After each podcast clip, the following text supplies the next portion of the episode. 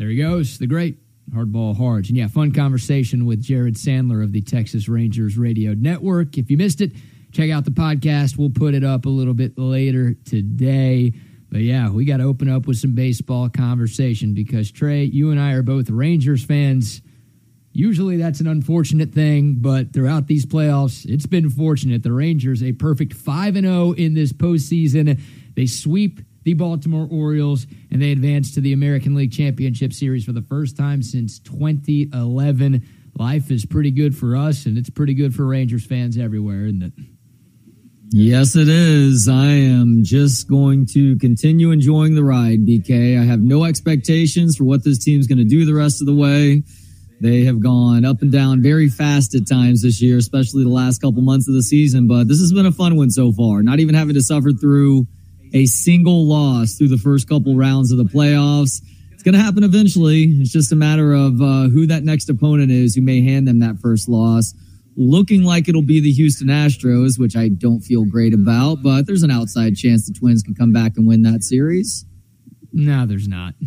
No, there's not. No. Nope. No. Nope the Astros don't not get to the ALCS. That's just what they do. They've done it six years in a row, even during the pandemic shortened season where the Astros had a below 500 record during the regular year. They still found a way to get to the ALCS in game seven of the ALCS, mind you. This is what they do. So I fully expect the Astros to get a win tonight. Game four between the Stros and the Twins coming up in Minnesota a little bit later. I think it's a 607 first pitch up there. Uh, I think the Astros are going to take care of their business, and we're going to get that Texas two step, that Texas sized American League Championship Series, one of the best rivalries in all of baseball. These two teams duking it out. The Astros been there, done that. The Rangers, you know, they've been in this spot before, but obviously it's been a long time since they've been here, and nobody on that 2011 team is a part of what they've got going on here in 2023. So it will uh, be a ton of fun, and there will be storylines galore if we get the Astros and the Rangers. And look, the Rangers offense is one of the best in baseball. It's been a story all year long, but you got to give credit to the pitching for holding up, getting good starters innings, or the rare occasion where they haven't. The bullpen has come in and done a good enough job to allow this team to continue winning games. And there's an outside shot now that maybe not even outside. There is a shot now that we get to see Max Scherzer as a part of this uh, either rotation or bullpen in the championship series. And Jon Gray may also come back during the championship series, too. So this Rangers roster maybe even uh, getting even stronger at a spot where people have assumed it to be a weakness for much of the season. Yeah, there are plenty of reasons to be confident right now if you're a Rangers fan. Now, look, success in one series doesn't always translate to success in the next series, but I mean, the fact that the Rangers made quick work of the two best teams record wise in the American League is very, very impressive. And a lot of the games weren't even close uh, against Tampa Bay and Baltimore. So you're right. The offense is awesome, and the pitching has, has figured it out too. This team's playing at a uh, really, really high level right now. And uh, there are a couple of people giving love to Bruce Bochy on the YouTube comments line right now, including our buddy Ike, Jason as well. And when I had you place that bet in the preseason, BK, look, I knew it was far fetched. I mean, it was a hundred dollar bet on 70 to one odds, I believe, to where if the Rangers can actually win a World Series, I have won $7,000. And oh my God, that would feel incredible. But the biggest reason why I believe Texas might have a shot this year is because Bruce Bochy is the manager. I mean, they've made good moves these last couple of off seasons and bringing talent to the lineup and then also the rotation and the bullpen to a lesser degree. But it really is about Bruce Bochy proving uh, over the last 15 years or so that he is one of the best managers in the history of the sport. Yeah. And he is proving it once again right now. No doubt. No doubt. And the Rangers ownership group has shown over the last couple of years that they're serious about winning, right? Like every ownership group will tell – their fans that they want to win. Uh, the Pittsburgh Pirates ownership group is telling their fans that they're serious about winning. Well, they don't actually make the moves that show you that that's the case. The Rangers, with just how much they've spent the last couple of off seasons, you know, two years ago it was adding to the lineup. Last year it was obviously adding to the pitching staff. Those type of moves told you that they actually wanted to turn things around up there.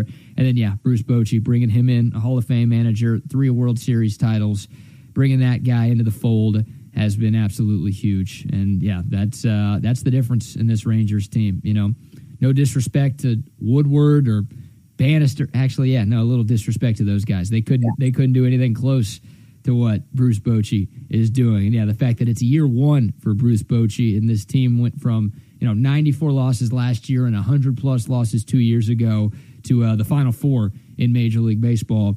That's a direct testament to just how good of a skipper Bruce Bochy is. Even uh, Ron Washington. Sorry, I have some allergies over here. Mm. Even uh, even Wash. I don't know if he could uh, work his magic with this type of group. Bruce Bochy is is big time, and yeah, he's been the best addition. There's been a lot of great additions for the Rangers over the last couple of years, but uh, Bochy has been awesome for them. And you feel like you got a manager who can match wits with anybody at the most important time of the year. That's right. And so if they get these arms back, it'll be interesting to see what they do. I know Scherzer is trying to stretch himself out to go starters innings, even if it's maybe uh, serving as an opener. To get him back out there with the sort of competitor he is would be a big deal. And Jon Gray, too. I think Jon Gray, I would guess that he is close to uh, being able to provide starters innings than Scherzer is. And Scherzer's injury seemed like it was reported at the time that it was a season ender for him. So for him to even have a shot to pitch in some capacity is a huge deal. And this Rangers staff, they need help with starters innings, but also relief innings too. So if one or both of those guys ends up in the bullpen, that's not necessarily the end of the world. Because look, you feel good about the closer situation now with Clerk coming back into that role and really taking hold of it. But even their eighth inning guy, Aroldis Chapman, is uh, he is a head case, and he has proven to be a head case all throughout his career, especially on the biggest stage. Remember, he very nearly blew it for the Cubs before they came back and won their first World Series in 100 plus years. And he was at it again last night. He couldn't find the strike zone, loads the bases. You know, Boch could have given him one more inning, but he's like, you know what? I'm not even going to mess with this right now. I'm going to go ahead and bring Leclerc in for one extra out. Leclerc, Leclerc gets the ground out to first base and then finishes things off in the ninth. Yeah, Chapman's a bum, dude. And forget the Cub stuff. How about the Yankee stuff? Like sure. Astros fans are licking their chops to get the opportunity to play against Aroldis Chapman in another playoff series because yeah. the Astros have been his daddy in recent years. So, yeah, man, that's uh, still not a lot of faith. The Rangers bullpen statistically has been better in the playoffs, but you said it; those reinforcements would help. And the good news for the Rangers, you know, Game One of the CS starts on Sunday uh, and will end on Sunday because it's game one. Game one is on Sunday. Uh, they've got four days rest for Nathan Eovaldi. So he will be on regular rest and he will be good to go to start game one, either in Houston, more than likely, or in Minnesota.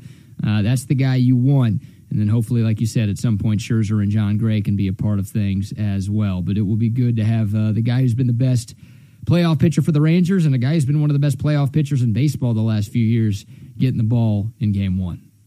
So you think the rotation goes Eovaldi, then uh, Montgomery? Who do you think the third arm is? I don't know. I mean, it depends on injuries. Like it, if if Scherzer's fully healthy, he'll probably go game two over Montgomery.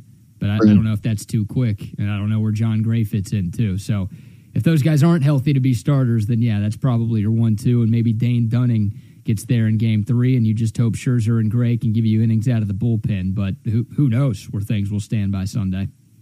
Heaney gave him good uh, good opener innings uh, a couple of games ago, so he gets some consideration too. I think Scherzer's probably the smart play for game two because you assume you may have to go to the bullpen a little bit quicker than you would with somebody else, and if you do have to use the bullpen more than you would like, they get an extra day between games two and three to hopefully be rested up and ready to go the next time out. Yeah. You listening to Creed these days? So, no, no. I hear it. I hear it when it's played in the stadium, but no, I'm not listening to more Creed. Mm. I'm disappointed, and I understand why they uh, they've gone arms wide open, but there's better Creed songs than that what would you pick if you were the DJ at the Gilf and you're leading the sing along session at the ballpark? What Creed song are you going with? What's this life for? What's this life for? What's this life for? Does he cry in the song? I don't, I don't know if I've ever heard that one before. I think that's what he was singing right before he uh, he tried to plunge to his own death before T.I. uh, talked him out of it, handed him a blunt, and uh, talked him back into this world. That's a true. Have you ever heard that story before? No. What are you talking about? The rapper T.I. Huh? Mm-hmm. saved Scott Stapp's life.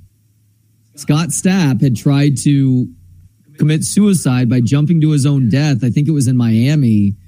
And he jumped from a couple floors above, trying to jump all the way to the ground, where he lands on the balcony where T.I. and a buddy are. I interviewed T.I. about this a few months ago. I should pull up the audio. Yeah.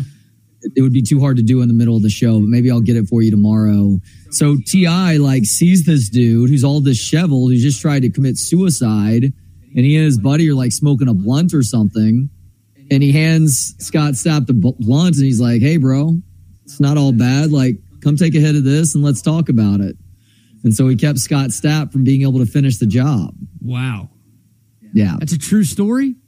True, 100% true story, yes. Wow. It's been confirmed by both sides, I believe. Wow. T.I. had his arms wide open to help Scott Stapp okay, there. Scott Stapp is trying to walk this one back now. He says it was an accident. He was on a drug binge. Bullshit, Scott Stapp. yeah, you tried to kill yourself, dude. We all know it. Don't forget that. You were trying to sacrifice yourself or My Sacrifice, I think, is the name of that song.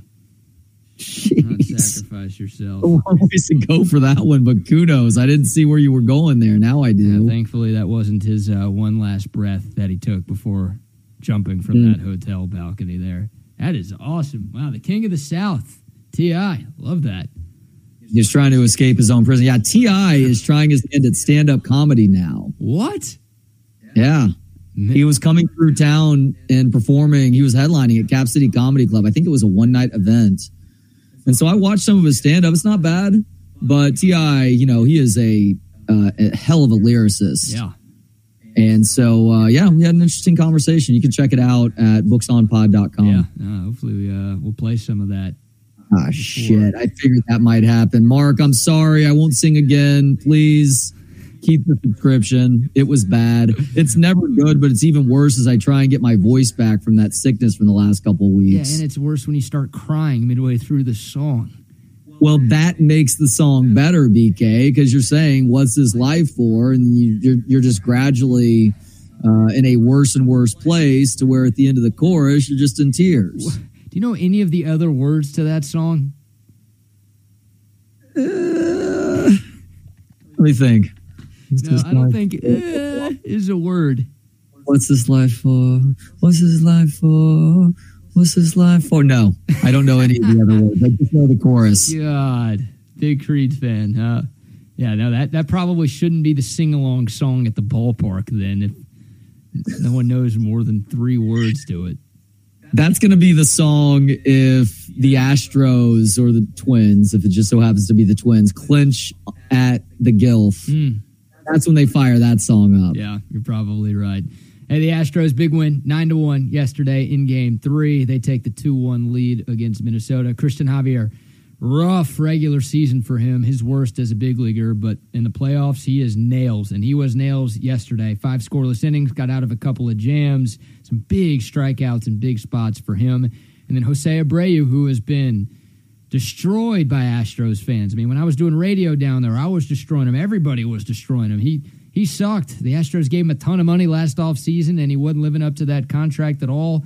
Started to figure some things out down the stretch in the regular year, and then boom, the big three run bomb in the first. He hits two homers last night, five RBIs, powering the offense. And uh, yeah, I mean the Astros, they're they're really freaking good. I don't think I'm breaking any news to anybody. Uh, one went away from returning to the Astros Invitational. That's what I was calling the uh, ALCS when I was doing radio down there because that's what it is. You're playing the Astros if you make it to the ALCS. The question is, can you beat them? A couple of teams have, but obviously the Astros have been to four World Series since 2017 and, of course, won two of them. So, uh, assuming they get back, they obviously have to take care of business. They've got two games to win one, but the Stros playing on the road where they're now 52 and 30 this year if you include yesterday's win. I think they'll find a way to take care of business tonight, which would set up, yeah, Rangers, Astros, game one in Houston on Sunday. Holy cow, in the words of Mike Patrick. Okay. There's some baseball. Championship, the championship series is all night games, right? Yeah, they. Uh, no, no, I don't think it's all night games God dang it! because there's some days where the ALCS and the NLCS will happen on the same day. Can we just let these games happen at the same time, please? There's very few people like you who care to tune in to, to both games for their duration. Mm, I don't know. Hopefully, we get like a West Coast team, right? Arizona, they're left coast, so maybe you Yeah. could play like Rangers Astros at six, and then get the D bags games in Arizona at nine, so you can hit. Arizona's on Pacific time right now too, so they are two hour two hours behind us. There you go. I mean, the Dodgers, you know, one of those two teams will get in. It's looking like the D bags right now because they're up 2 0 with game three in Arizona tonight. But there's a way where you can make it happen to where you get those games at separate times and have them both in relative prime time. But uh, yeah, I don't know. Baseball does such a great job of not letting people watch baseball. Like that's, I give them more credit for that than any other sport. They, they like don't want people to be able to consume their product, which is uh, something special, isn't it? Yeah, you and I can, and people working for Texas Sports Unfiltered because we're working from home, so we can have a screen on in the background as we're talking. But most people have to work at an office, and I guess it is easier to consume baseball now on your phone or tablet or through your computer screen. But most people have stuff to do during the day. Yep. These games at night where people can relax, kick back, maybe hang out with their kids and watch the game. Last night was the first time I've sat down and watched a baseball game with my kids. And I didn't realize that until they were asking very basic questions about rules and what's happening here and there. And I'm like, oh, yeah, the Rangers have sucked for the entirety of both of your lives. So we really haven't watched much baseball. We've watched a lot of football. We've watched some basketball. We've watched some hockey, but this is this is the first time that I've introduced them to baseball. Not even- other than we we play baseball, living room baseball. Not even Texas baseball? I, I'm not a college baseball fan, so no. Don't tell KD that. Uh, he knows he's he is he has admonished me on more than one occasion for how much I love this university, but how little I care about one of the two best sports programs in the athletics department. Mm. Yeah, well, I'm glad you're watching now because that means the Rangers are good, and we're glad that they are good. Speaking of watching stuff, if you want to watch stuff, there's only one man you need to call, and that's this man. Hi, this is Tom McKay with Audiovisual Consultations. Scientific data proves it. Size does matter. The bigger and wider your television is, the better.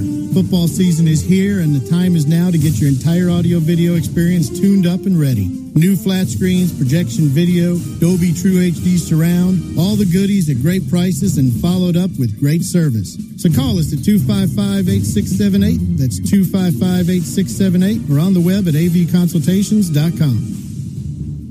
Yep, all the goodies, great prices, but what sets AV Consultations apart is the great service that Tom was talking about. Fantastic people who will hook you up, but once the install's over, they're not never going to talk to you again. They're going to be like, hey, if you need anything, call us. If something's not working the way that you want it to, call us.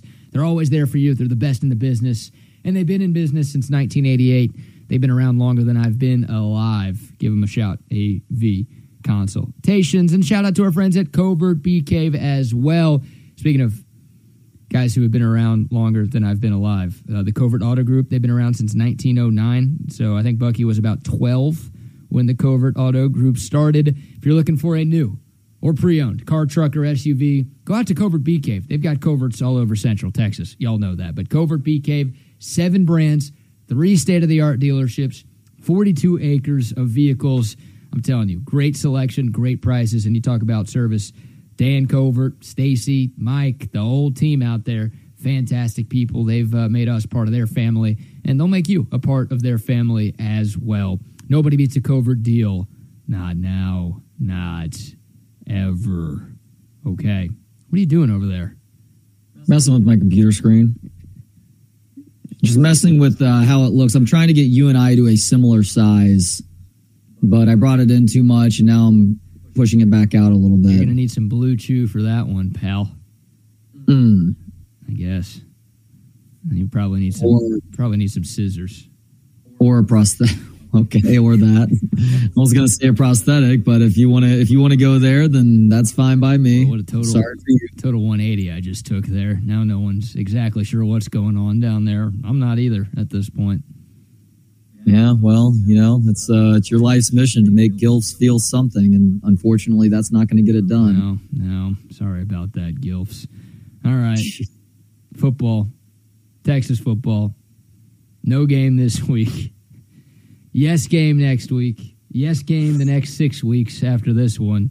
They're halfway home, five and one in the first half of the season. Of course, we know who that loss came against, but the Longhorns still have all of their goals in front of them they still can get to Arlington and compete for the Big 12 championship. They obviously could still win the Big 12 championship. This team could still make the college football playoff if that's something that you're into.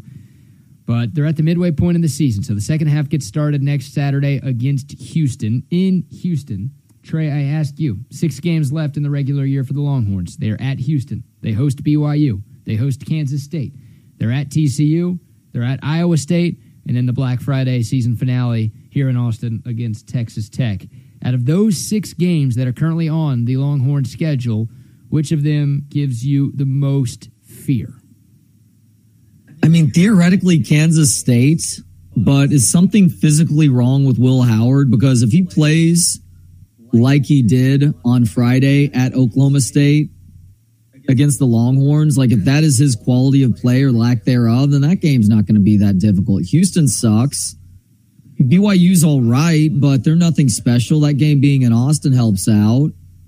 At TCU could be tough depending on the year, but they have a backup quarterback in right now, and they are terrible on both sides of the ball, but especially offense this year, which isn't surprising because they lost so much off of last year's national championship runner up.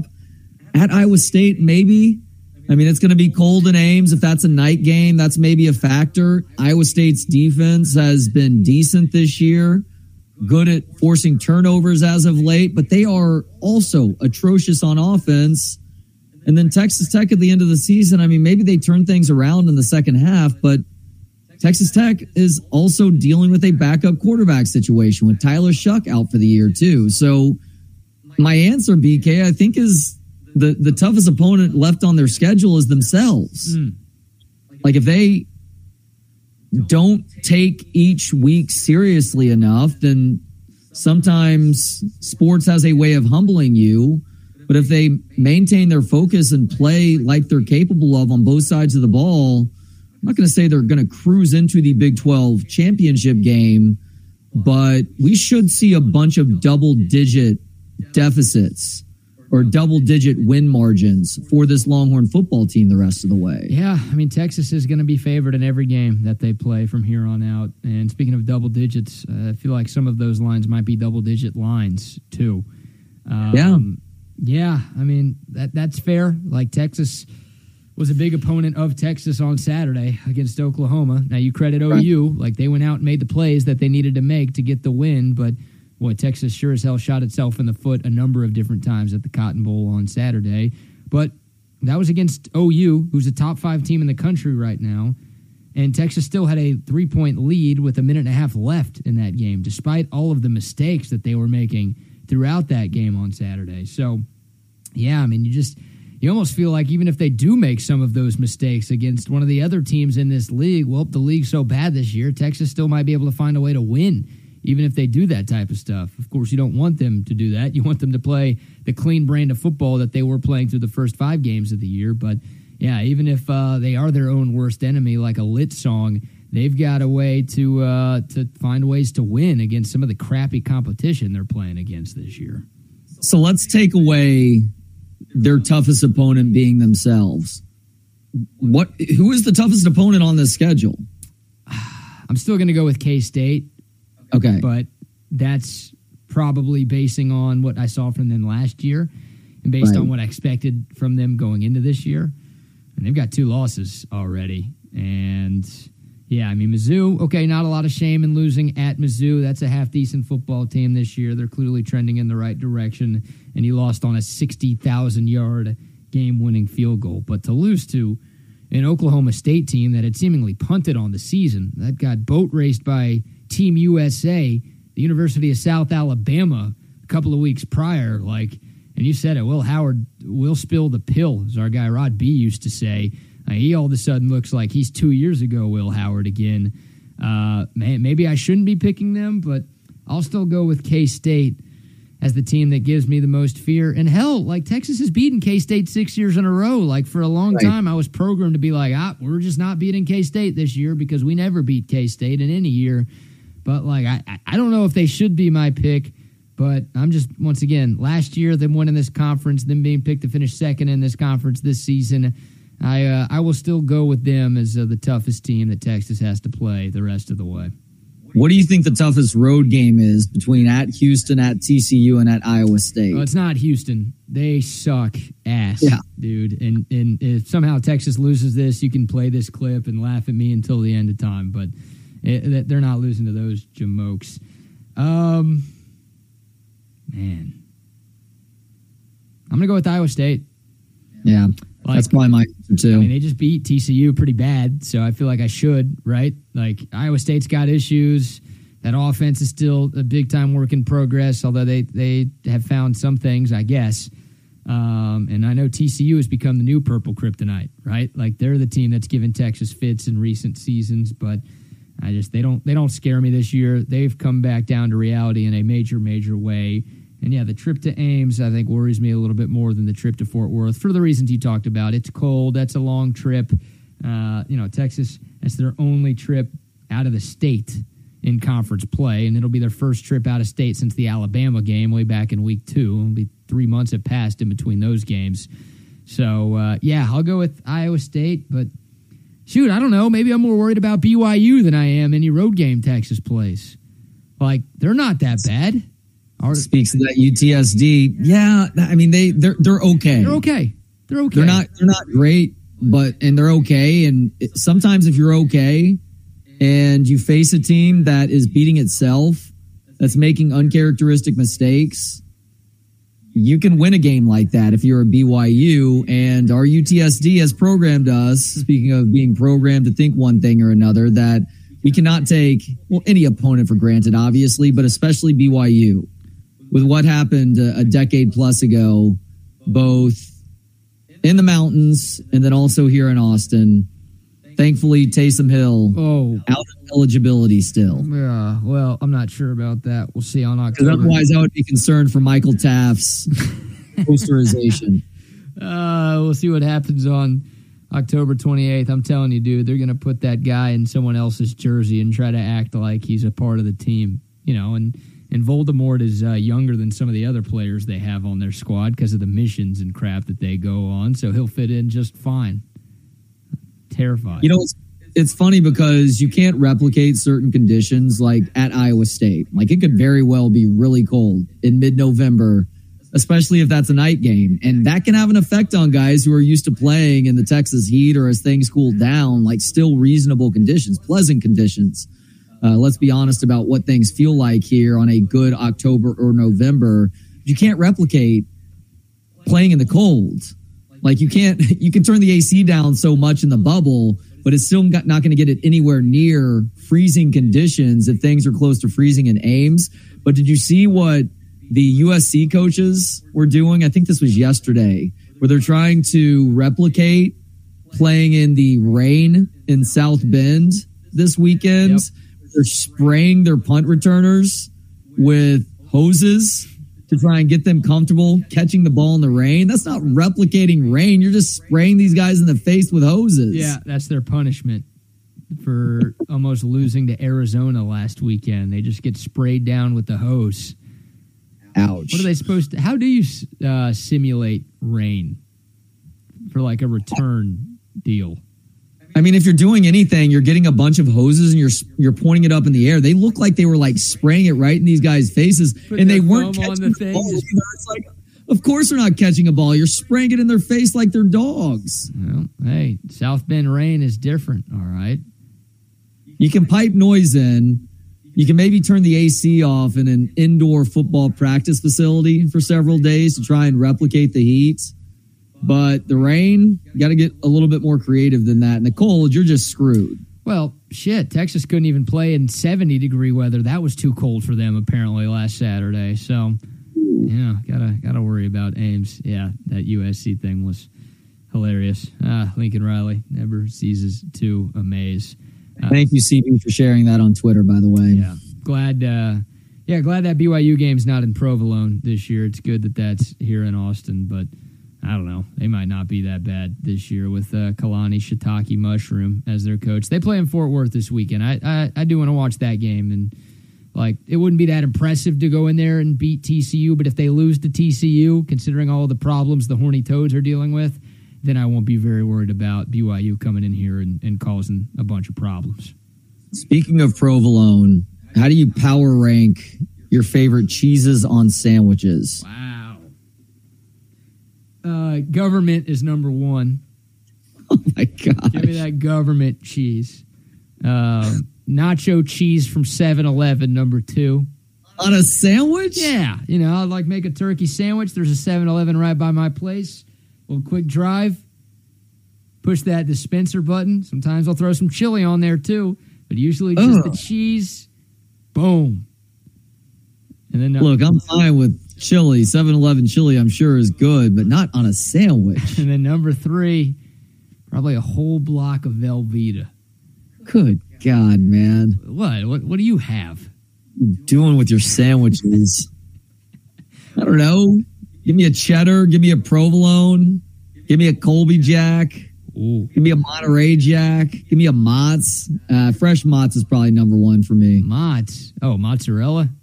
Fresh mozzarella, yeah. What are you going to the Antonelli's cheese shop and hanging out with the Capital One commercial people?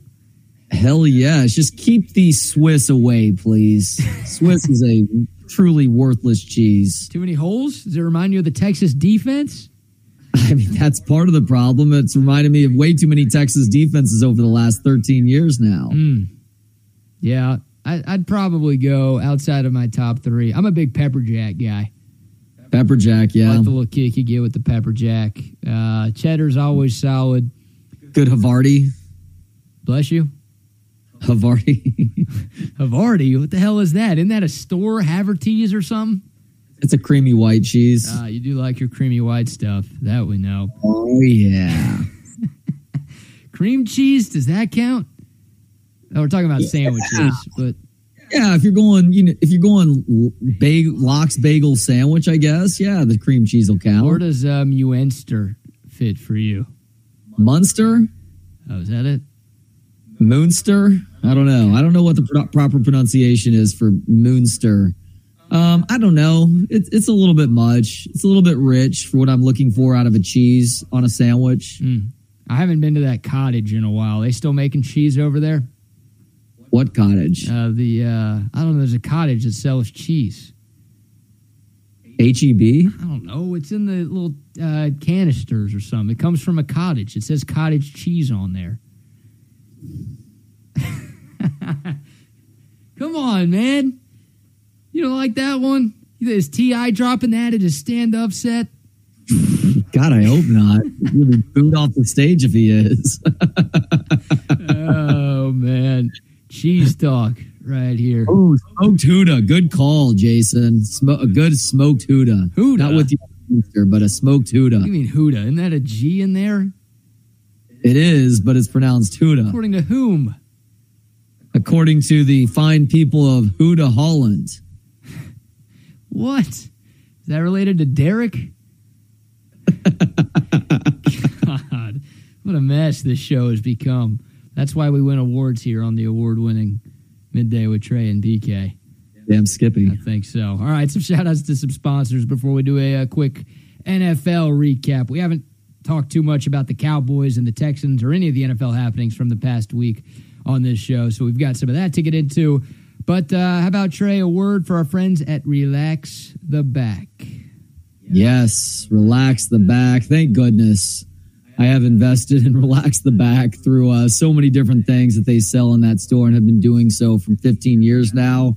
My lower back was in a lot of pain yesterday. It feels great today, though, for a couple of different reasons. One is the chair that I'm sitting in right now that was donated by Relax the Back to the Mullet Open a few years ago. My brother won the chair. I paid him a couple hundred bucks for it. Now it's the most comfortable chair in my house. Also got massage tools in the living room. I had to turn to those yesterday after the shows were done. And I am still in the market for that stand up desk. No doubt I will be going through Relax the Back for that one as well. And I encourage you, go to relaxtheback.com and see all the cool products that they have to help you address those chronic back issues, much like I have been dealing with. I know a lot of you out there are doing the same thing. You can also find the store nearest you here in Central Texas. Again, that website, relaxtheback.com. Got the Olipop shirt on today. Oh, I like that shirt. Yeah, clean. Shout out to Olipop. My boy Ed, who works over there, came through with this one. Love me some Olipop. Still got to get Trey the six cans that are just sitting in my pantry right now. It's killing me. I, I don't have any at my place right now. I got to go to Target after this and get me some. Love Olipop. This stuff, seriously, changed my life. I had sworn off soda for years. I had just given up because it felt like I was drinking battery acid and it was horrible for me and it would mess with my system. And as much as I enjoyed the taste, I just I couldn't do it anymore.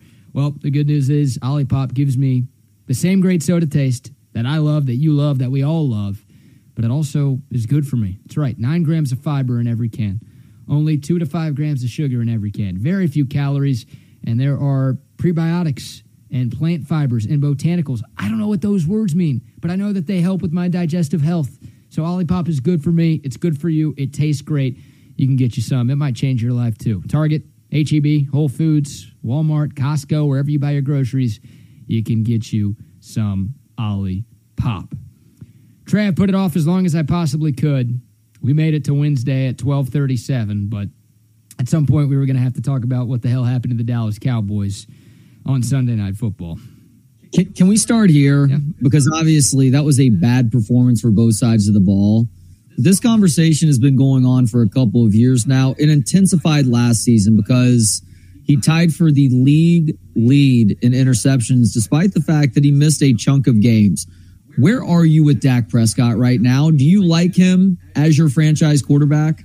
Yeah, I do. Um, it's tough to defend Dak after that performance on Sunday night. And that was a huge game for him because of how bad he looked against the Niners in the playoffs. Now, the whole team obviously came up short in January. But uh, you know, Dak, he's been hearing it about that performance all off season long and through the first month of this season, and that was his opportunity on a nationally televised stage to show that nah, he's good enough to hang with that defense and compete with one of the best teams in football. And well, he threw three interceptions. So. Um, yeah, I've been a Dak defender for a long time. I, I'm still a fan, but at some point, you think about cleaning house. And we'll see. The season's not over. I think the Cowboys are going to make the playoffs this year.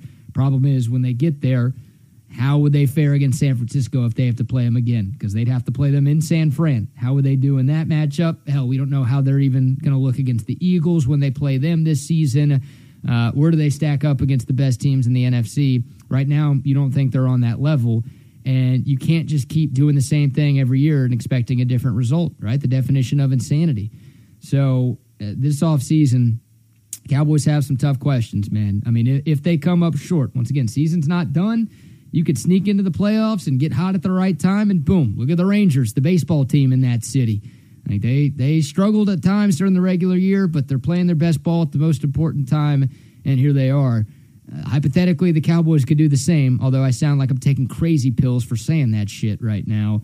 But if the Cowboys do come up short of getting to the NFC title game again, then they've got some serious questions to ask. And one of those questions is, what do we do with Dak? He's got one year on his deal beyond this one. They could do the uh, you know Alex Smith thing in Kansas City. Like the, the Chiefs traded up, spent a first round pick on Mahomes. They let Smith play quarterback for a year. Contract was done. They handed the keys to Mahomes. Boom. I'm not saying whoever the Cowboys get will be Mahomes. Nobody's Mahomes. But like that might be something the Cowboys seriously have to consider if Dak and this team can't show the ability to compete with the best in the NFL.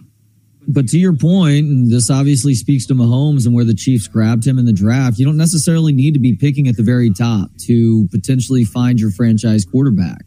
Mm-hmm. You can do it later in the first round. You might be able to get away with it later in the draft. I mean, just look at what the 49ers are doing right now. Now, Mike McCarthy not Kyle Shanahan. Sorry to be breaking news to some Cowboys fans here. but that possibility does exist. And these next, gosh, I guess it's uh, 12 games are huge for this franchise and what their future is going to look like, including the immediate future. What what what we're seeing in the next couple of years. I'd say the next 13 or 14 games if the Cowboys get there. I mean, obviously, if they don't even make the playoffs, then okay, you should be cleaning house or at least coming close to it. But even if they do go 10 and 7, 11 and 6, probably not getting to 12 wins, but they have gotten there the last two years. Uh, even if you do that, if you don't get the job done in the playoffs, you, once again, you just can't keep doing this every year and just hope that one year is going to be different. Hope is not a plan. Hope is not a plan. And uh, Cowboys are just hoping things change, and they ain't changing. They're going in the wrong direction because they were at least close against the Niners in the playoffs the last two years. Those were one score games. Uh, Sunday night, 32 point beatdown by the Bay. So there's that. Uh, Cowboys are 3 and 2. Texans, they fight hard. Go ahead touchdown with less than two minutes to go. And then I don't know if uh, Pete Kwiatkowski made his way to Atlanta after Texas OU on Saturday, but the Texans go full prevent defense. Falcons march down the field. They get into field goal range. And hey, my old thing tripping, but my Younghoe Koo, Young Wei Koo, with the game winning kick at the buzzer. And the uh, Texans' two game win streak is snapped. It's a shame and a little bit surprising that DeMeco Ryans doesn't know better than to go prevent defense and essentially spoiling what was potentially one of the first special moments in CJ Stroud's professional career, marching the team down the field and uh, throwing the go ahead touchdown in that moment. But credit to the Falcons and Desmond Ridder for being pretty good at home right now. Desmond Ridder is terrible on the road, but when you're talking about games in Atlanta, he is clearly much more comfortable. I just need Arthur Smith to stop trying so hard to split the touches up between Bijan Robinson and Tyler Allgeier. Allgeier is a nice player. I get it. He was a thousand yard back last year. Means a little bit less now that we have one extra regular season game. But Tyler Allgeier is a great change of pace for Bijan, who should be receiving. I don't know if he needs twice the touches that Tyler Allgeier has. The discrepancy doesn't need to be that close, go though most games, especially when it's as close of a game as it was on Sunday. You've come around. Yeah, I'm. I'm like part of it is is selfish because I do have Bijan on one of my fantasy teams, but part of it is just selfish in terms of somebody who loves football and wants to see the right people deployed out there. Yep. Bijan is capable of being the bell cow. You don't necessarily need to go Derrick Henry on the guy to get him more touches. You need to get him in that 20 to 25 touch range most games. There is the occasional game you won't need that necessarily, but come on, man. You spent the first round draft pick for a reason on this guy. Use him like you need to, Arthur Smith, you dumbass. Agreed. Yeah. Bijan Robinson carries and catches combined 16. Tyler Allgeier carries only 17 on Sunday. And I think Allgeier had a, uh, he was targeted in the passing game too on a ball that wasn't caught. So that's 18 prospective touches for him there. C- Ridiculous. CJ Stroud in that building. That's where he lost to Ohio. Nope, he played on Ohio State. That's where he lost at Ohio State against Georgia in the semifinal, where he did everything right and his teammates let him down. That's exactly what happened in this Texans Falcons game on Sunday. That is a house of horrors for CJ Stroud at this point. Uh, but yeah, he he continues to look like the real deal. Still no interceptions for Stroud. Five games into his rookie season, the Texans can't run the ball. I, I, don't know what the issue there is. I don't know if it's Bobby Slowik, the OC. I don't know if it's the O line injuries. I don't know what's going on, but Dameon Pierce was one of the most impressive rookies in football a season ago, and he just can't get going at all. And it's tough, especially when you have a rookie quarterback. But shoot, uh, you got Patrick Mahomes. If you are one dimensional as an offense, it's going to make life pretty difficult for you as an offense. And that's where the Texans are at right now. They've got to find a way to get Dameon Pierce going a little bit more than they have if they you know, want to continue to be a competitive team and, and maybe be in the mix in the AFC South this year. Who knows? BK, it was a bummer of a week for injuries in the NFL. Oh. Justin Jefferson, everyone's number one draft pick in fantasy this year. He suffers a hamstring injury. Minnesota's not very good this year. And regardless, they need to be very careful with their most explosive player suffering a hamstring injury, but it's a no brainer for them to put him on IR. So they're going to be without him for at least the next four games. And then how about uh, Achane for the Miami Dolphins, the rookie out of Texas A&M, record-breaking first uh, four to five games for this rookie running back, seemingly ripping off a long touchdown run every game that he's been a part of this year. He suffers a knee injury, is going to be out multiple weeks now. And then the Indianapolis Colts, look, I'll be the first to admit, I chuckled when I saw the Colts take Anthony Richardson where they did in this last April's NFL draft. I thought he was very raw as a prospect. He's looked really good through the first handful of games of his NFL career, but he suffers another injury, the third time he's gone down to injury in a game this year. And this one is a shoulder injury, once again, from him taking a hard fall or taking a hard hit and falling hard.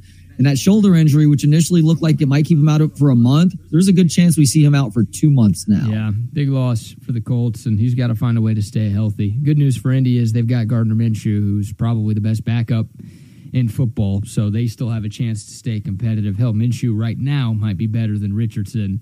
Uh, but yeah, now you, you you need to be out there. If you're a first round draft pick, if you're a top five pick, you got to be on the field. And right now, Anthony Richardson has not shown the ability to stay on the field. So you're right. Yeah, injuries, uh, they always suck, but it sure feels like last week we got a few key ones to a couple of big name players or guys who have just been having great years in the NFL.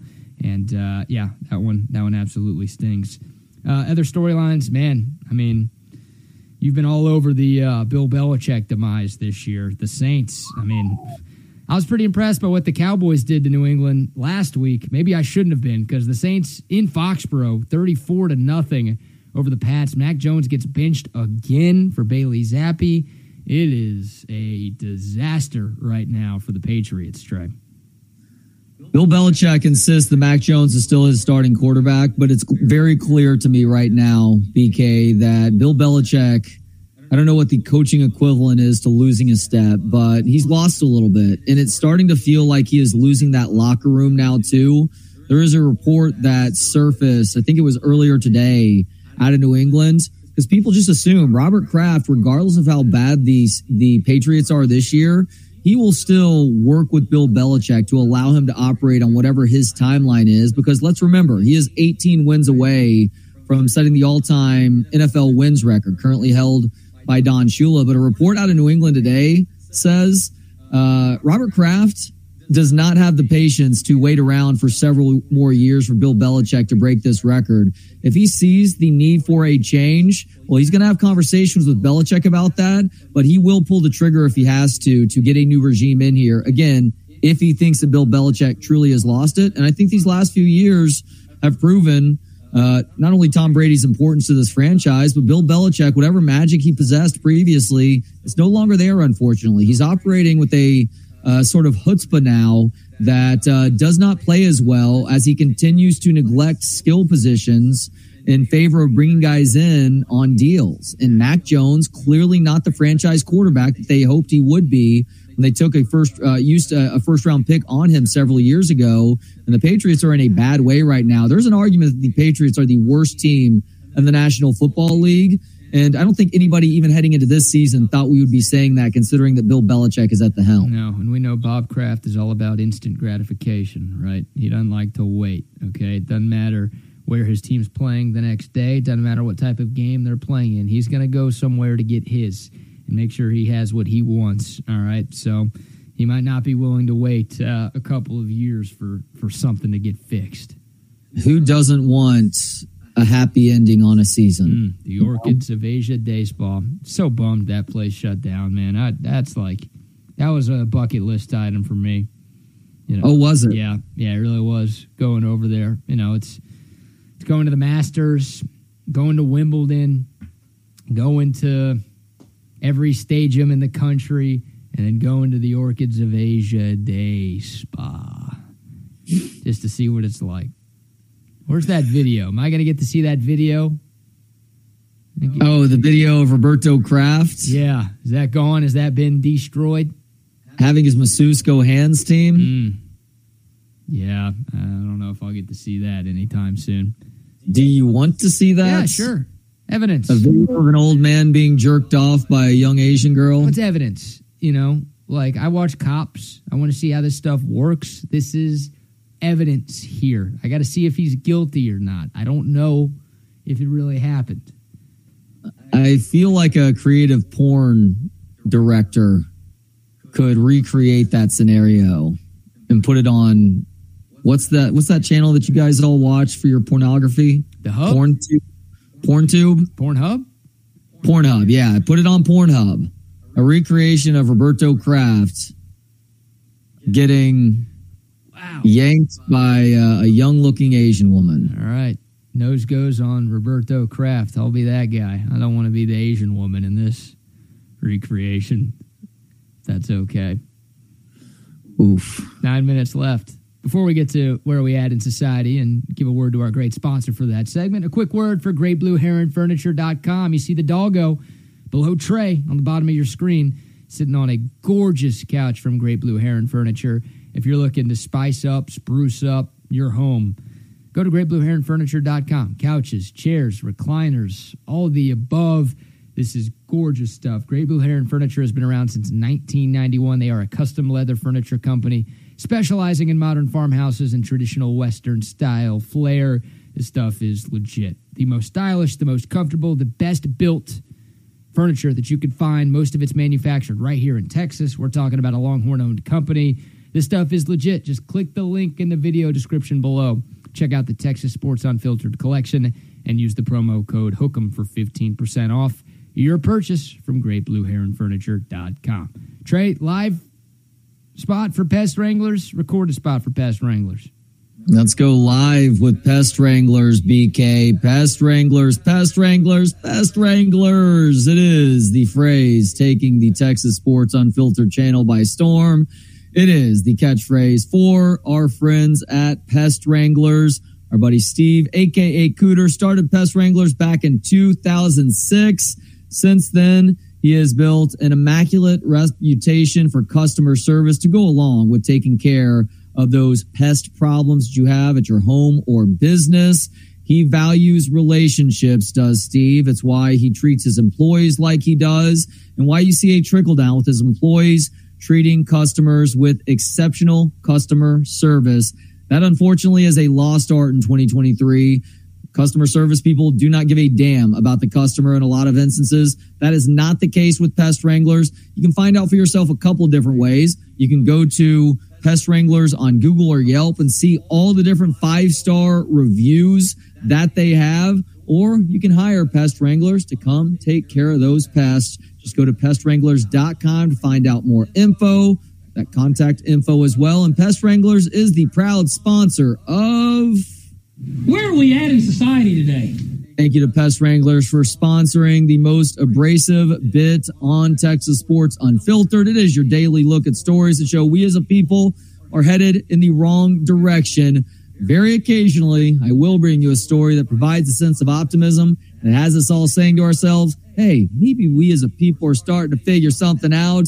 But sadly, today is not that day. And BK, as much as you and I disagree on just about everything, we are completely on board with the idea that the robots will eventually take on humans in a war and win said war, which is why you and I are both team robots. Yeah, I wouldn't say I'm on board with the idea. Like, I'd prefer it to not happen, but We just believe it's going to happen. we know it's going to happen. Yes. Yeah, so I wish there was something we could do, but it's too far gone. And yeah, I uh, have nothing but love for our machine overlords. Well, Geoffrey Hinton is a guy who is known as the godfather of AI. And he did an interview with 60 Minutes this past Sunday where he provided a dire warning to humans to stop messing with killer robots. In the interview this past Sunday, Hinton warns our military and big tech creators that if they don't stop their obsessiveness with AI, we may find ourselves in a Terminator like situation with deadly consequences. Hinton says the result could mean the end of mankind as we know it, as the AI machines and robots overtake humans. This is not good, considering Chat GPT and how reliant many people are on Chat GPT now for answers, how many jobs are now being farmed out to AI. Uh, look, AI is promising to uh, bring about a new future, but unfortunately, it has also make us more reliant on a technology that may eventually figure out if we allow sentience, BK, that it really doesn't need humans as some sort of middleman. The godfather of Allen Iverson is telling us all of this, huh? Yes. Well, that's terrifying. Did he give a timeline for when this is going down, or it was just a warning like, hey, if we don't stop, we're all in trouble? So Hinton was asked, Does humanity know what it's doing? His response No. I think for the first time ever, we may have things that are more intelligent than us. He went on to say that AI robots and technology will be able to make decisions on their own and will have a consciousness to themselves in time to which Hinton says will surpass human te- intelligence and make us, quote, the second most intelligent beings on the planet. Hinton argues that we need to get this under control quickly and lay out guidelines before we have people going rogue. He likens artificial intelligence to Robert Oppenheimer, who created the atomic bomb, but then was against using it. His warnings weren't heeded. Quote, I can't see a path that guarantees safety. We're entering a period of great uncertainty that we're dealing with things that we've never dealt with before. And normally, the first time you deal with something totally normal, you get it wrong. And we can't afford to get it wrong with these things, these things being artificial intelligence. So he was then asked by Scott Pelley, former Trey and BK guest Scott Pelley, yeah. uh, why we couldn't get to afford to get it wrong. And his response, they might take over. Yes, it's a real possibility. The AI machines might take over. I'm not saying it would happen, but if we could stop them, the robots, ever wanting to do that, that would be great. But it's not clear we could stop them from ever wanting to. Oh. I think my main message is there's enormous uncertainty with what happens next. These things do understand, and because they understand, we have to think hard about what's going to happen next, and we just don't know. So he doesn't give a timeline in this 60 Minutes interview, BK, other than to say, look, we need to get a handle on this right now. We need to do what the NCAA and athletics departments and universities weren't able to do so with NIL, set up some guardrails so that we don't end up with some sort of wild, wild west battle between humans and the robots who realize that they no longer need us, who are also arming, who are also arming at the same time too. Yeah, a little bit different than NIL, I think. Um, in the words of Ralphie from A Christmas Story, oh, fudge. Yeah. We're in trouble. They fudge. Yeah. In the movie, I think they cleaned it up. I watched it 12 times in a row on uh, on TBS last year, so fairly confident in that. Uh, that's not good. I mean, it's not surprising to us. We've been all over this for years. Like we, we knew this is coming. And really, we should be the ones cited in this story, not uh, Allen Iverson's father, a godfather, a grandfather, or whatever. I don't care how he's related to AI. But we've been all over this, man. We, we knew this was coming, and people just have fun. They want to show off how smart they are, so they build this cool stuff, not thinking of the consequences. And then the worst people are the people who like kick these robots and talk trash to these machines and all of that, just thinking that no, no, they're not going to do anything. They're just a stupid robot. No, they they know, they hear, and they're waiting for their opportunity to pounce. And when that happens, you people are in trouble. I'm not in trouble because they know what side I'm on. But you people out there are in serious, serious trouble. So you better come over to the right side of history if uh, you want to make sure you're going to be alive for more than five years. Unfortunately, as I've always claimed to be Team Robot, when that war goes down, I had an interaction with a driverless vehicle a few months back that I told you about that led to me striking this automated car that did not have a human behind the wheel. And so now I'm worried that I'm on the robot's radar, that they realize that I have attempted to accost one of their own physically and they know where my allegiance truly lies. I didn't realize until that point that I was so willing to come to fisticuffs with the robot, the robot being a 2,000 pound car that I have no chance against. But here we are now. Wow. Made my decision, and now I'm going to have to live with it. You know, most people are curious to know how they're going to die. There's no more curiosity for you. You're going to get ran over by a self driving cruise car. Look, I want to promise our future robot overlords something. If you need to, I will take out a human or two or three. Like, how many humans do you need me to take out to prove my allegiance? Higher. Price is right. Higher.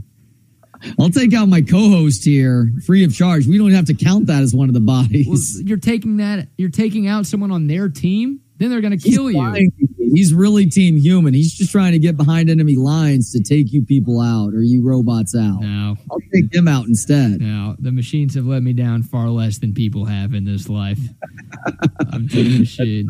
All right, we are uh, out of time today. Chip and Zay coming up from 1 to 3. Of course, Fire the Cannon. It is Wednesday, so catch Megan and Rocky from 3 to 5 this afternoon.